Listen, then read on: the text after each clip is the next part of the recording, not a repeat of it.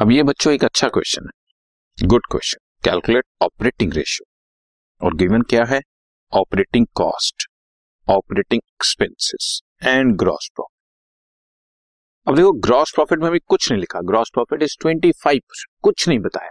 मैंने आपको पहले ही समझाया हुआ है, जब ऐसा कुछ ना बताया हो that means twenty five percent on sales, am I right? इधर से ऑपरेटिंग कॉस्ट और ऑपरेटिंग एक्सपेंसेस दिए हुए हैं।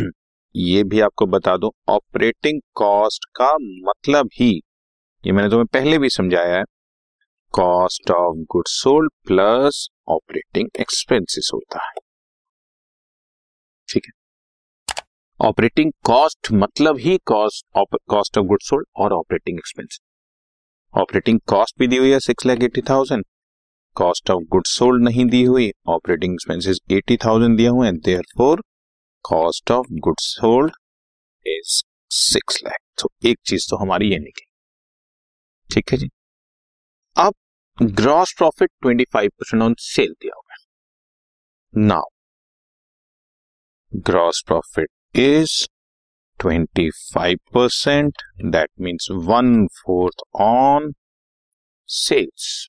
और मैं तुम्हें पहले भी समझा चुका हूं ये formula, on sales one fourth है, बट हमारे पास क्वेश्चन में सेल्स की फिगर तो है नहीं, हमारे पास तो कॉस्ट की फिगर है बच्चों।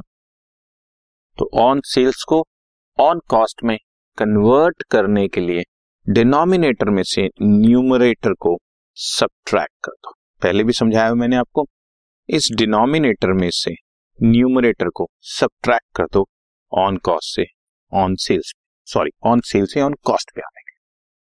सेल से कॉस्ट पे आने के लिए सब्ट्रैक्ट करते हैं, कॉस्ट से सेल्स पे जाने के लिए ऐड करते हैं, ठीक। So one third of cost. अब कॉस्ट मेरे पास है सिक्स लाख, अभी ऊपर ही निकाली है। Cost of goods sold therefore GP is two lakh.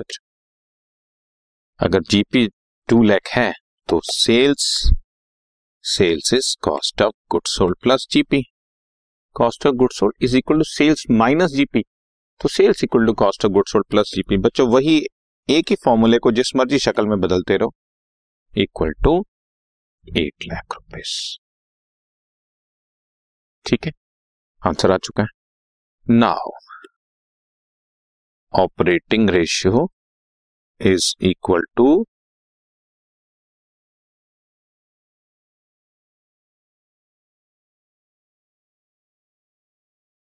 Operating ratio is equal to operating ratio निकालनी है ना बच्चों, हाँ ऑपरेटिंग रेशियो निकालनी है। Cost of goods sold plus operating expenses, या अगेन दूसरे शब्दों में बोलूं operating cost divided by revenue from operation into hundred.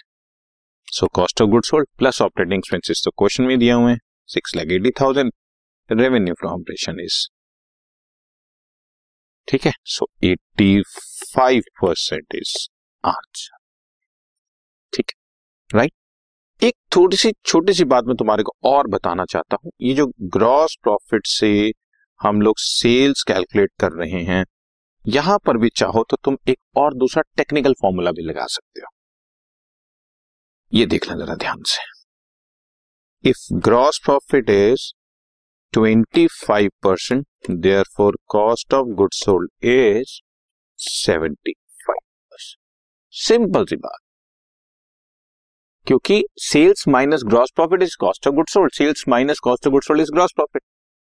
If gross profit is twenty five percent on sales, so cost of goods sold will be seventy five percent on sale, and which is given as six lakh, therefore sales will be six lakh divided by seventy five into hundred is equal to eight lakh.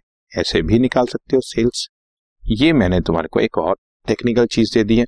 अगर ऐसे चाहो ये ये वाला वे भी मैंने आपको दिया है, ठीक है। तो आप जैसे मर्जी पकड़ लो क्वेश्चन, कई तरीके होते हैं क्वेश्चन का। जहां तक मैं समझता हूं सीबीएसई के पॉइंट ऑफ व्यू से, कहीं थोड़ा सा टेक्निकल ना मान लिया जाए, थोड़ा एडवांस ना मान लिया जाए और कहीं काट ना दिया जाए। बस इसलिए हम लोग कोशिश करते हैं कि थोड़ा सा चाहे लेंदी हो जाए लेकिन सॉल्यूशन सिंपलर चले, इस वजह से हम आपको वो सॉल्यूशन कराते हैं। बट आपको समझाने के लिए, आपकी नॉलेज बढ़ाने के लिए मैंने आपको सेकंड वाला पार्ट भी करा दिया है। इसी तो ओके बच्चों, खैर इससे सेल्स निकालनी थी, कॉस्ट ऑफ गुड्स सोल्ड हमारे पास क्वेश्चन में ही थी, ऑपरेटिंग एक्सपेंसेस हमारे पास क्वेश्चन में ही थे, cost of goods sold plus operating expenses divide by net sale into hundred, हमारा आंसर ऑपरेटिंग रेशियो का तो सिंपल निकल लिया है। Okay, this podcast is brought to you by Hubhopper and Shiksha Abhiyan. अगर आपको ये पॉडकास्ट पसंद आया तो प्लीज़ लाइक, शेयर और सब्सक्राइब करें और वीडियो क्लासेस के लिए शिक्षा अभियान के यूट्यूब चैनल पर जाएं।